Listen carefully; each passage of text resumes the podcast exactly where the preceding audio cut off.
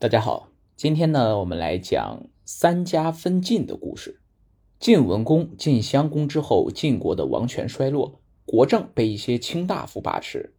到春秋晚期，晋国政权被赵、魏、韩、范、智、中行氏六家卿大夫把持着，史称六卿。后来呢，范氏和中行氏两家被灭。到晋出公时，晋国就只剩。智伯瑶、赵襄子、韩康子、魏桓子四家大夫把政，四家中以智氏最强。晋出公当然不甘心当傀儡，所以呢，他秘密地向齐鲁两国借兵，试图除掉我们刚才提到的四卿。没想到呢，齐国、鲁国不但没有借兵，还把这消息告诉了智伯瑶。于是呢，智伯瑶联合另外三卿出兵攻打晋出公。晋出公被迫逃跑，后来病死在路上。晋出公死后，在智伯瑶的建议下，宗室姬交被立为了国君，史称晋哀公。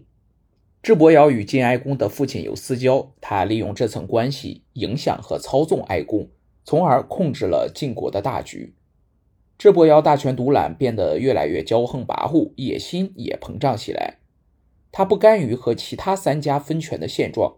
想要独吞晋国，一枝独大。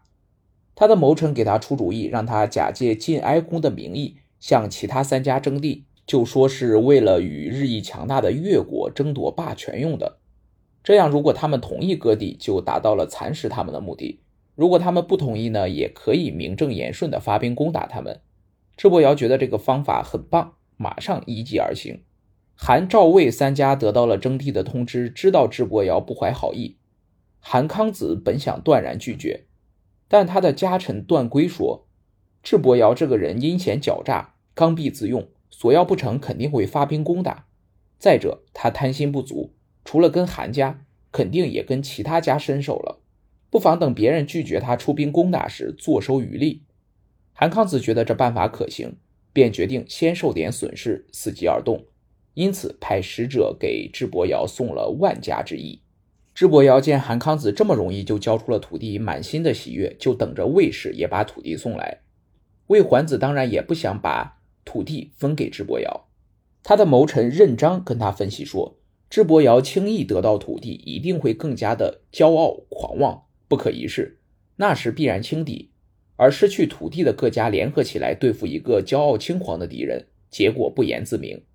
因此呢，他也建议魏桓子先不要爱惜土地。等形势扭转，于是呢，魏桓子也给智伯瑶送了万家之邑。智伯瑶不费吹灰之力就得到了两个万家之邑，非常得意，跟赵襄子索要蔡高狼之地。赵襄子早就与智伯瑶结怨，当年智氏率军伐郑，赵襄子还是赵氏公子，进入都城时，赵襄子曾受到了智伯瑶的侮辱，赵襄子对他早就怨恨不已。后来，智伯瑶还曾干预赵家的家政，企图动摇赵襄子世子之位。于是赵襄子对他更加愤恨。这次智伯瑶所弟赵襄子断然拒绝。智伯瑶当即联合韩魏两家，想以三家的军事一举消灭赵氏。赵襄子见形势于己不利，召集众人商议退守，以避敌锋芒。最后呢，选定了退守晋阳。赵氏为防备不测，对晋阳已经经营多年。当初范氏和中行氏。支持邯郸叛乱，赵简子就曾退保晋阳。赵简子曾特别嘱咐襄子，如果晋国有难，可以退到晋阳。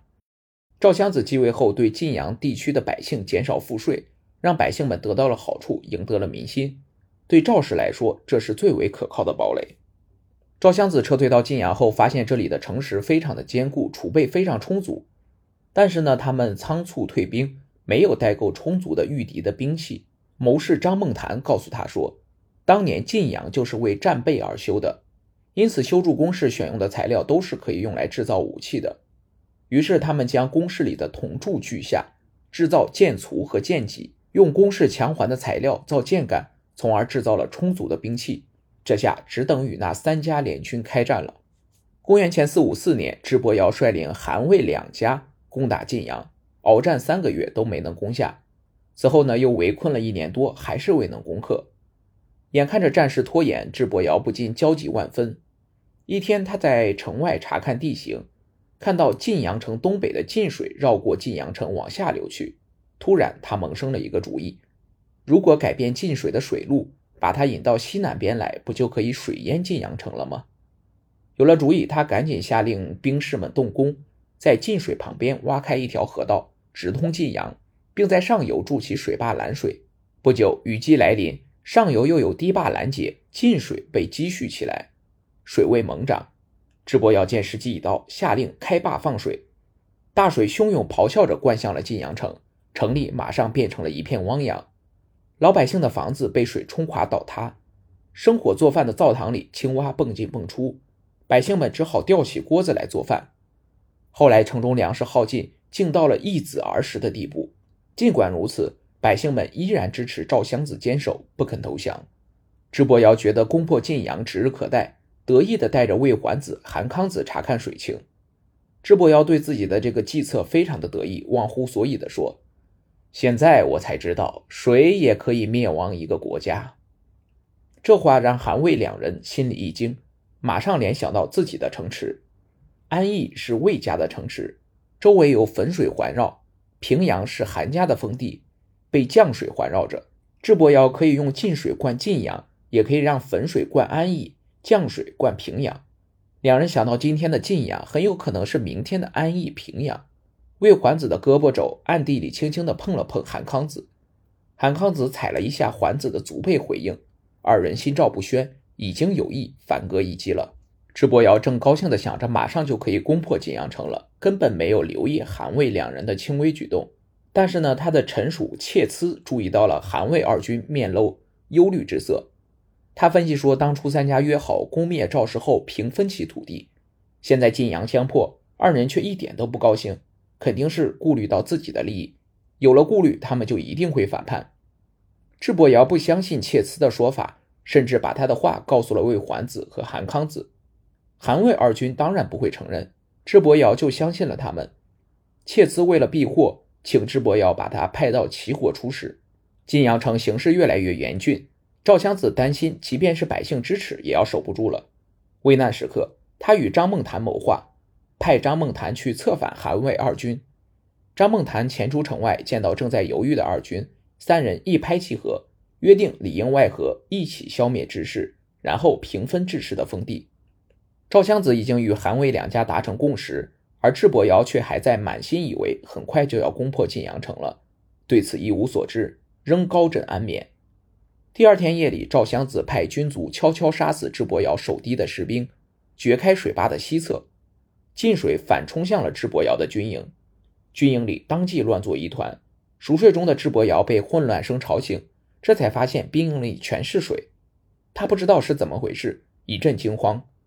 这时，四面八方响起喊杀声，赵军从城中杀出，韩魏两家从两边夹击，已经攻进了智伯尧的军营里。智军大败，智伯尧自己也被杀。这次战斗结束后，这次战斗结束后，智氏被灭族。赵、魏、韩三家瓜分了智氏的领地。公元前四零三年，韩、赵、魏三家派使者去见周威烈王，要求把他们封为诸侯。周天子早已名存实亡，知道就算不同意也没用，反而自己尴尬，不如顺从了他们。于是正式封韩、赵、魏三家为诸侯。三家分晋之后，中国历史进入战国时代。